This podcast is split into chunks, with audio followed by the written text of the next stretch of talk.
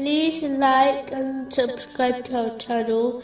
Leave your questions and feedback in the comments section. Enjoy the video.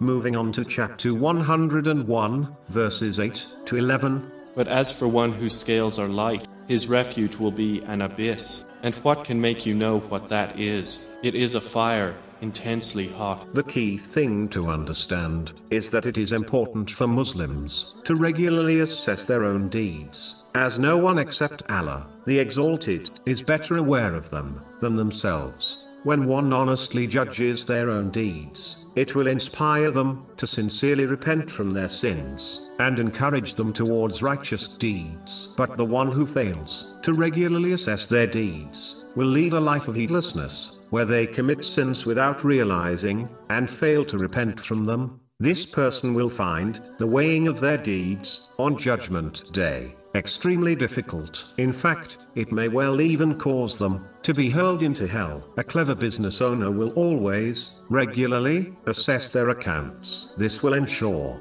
their business heads in the correct direction, and ensures they complete all the necessary accounts, such as a tax return, correctly. But the foolish business owner will not regularly take accounts of their business. This will lead to a loss in profits and a failure in correctly preparing for their accounts. Those who fail to file their accounts correctly with the government face penalties, which only makes their life more difficult. But the key thing to note is that the penalty of failing to correctly assess and prepare one's deeds for the scales on Judgment Day does not include a monetary fine, its penalty is more severe and truly unbearable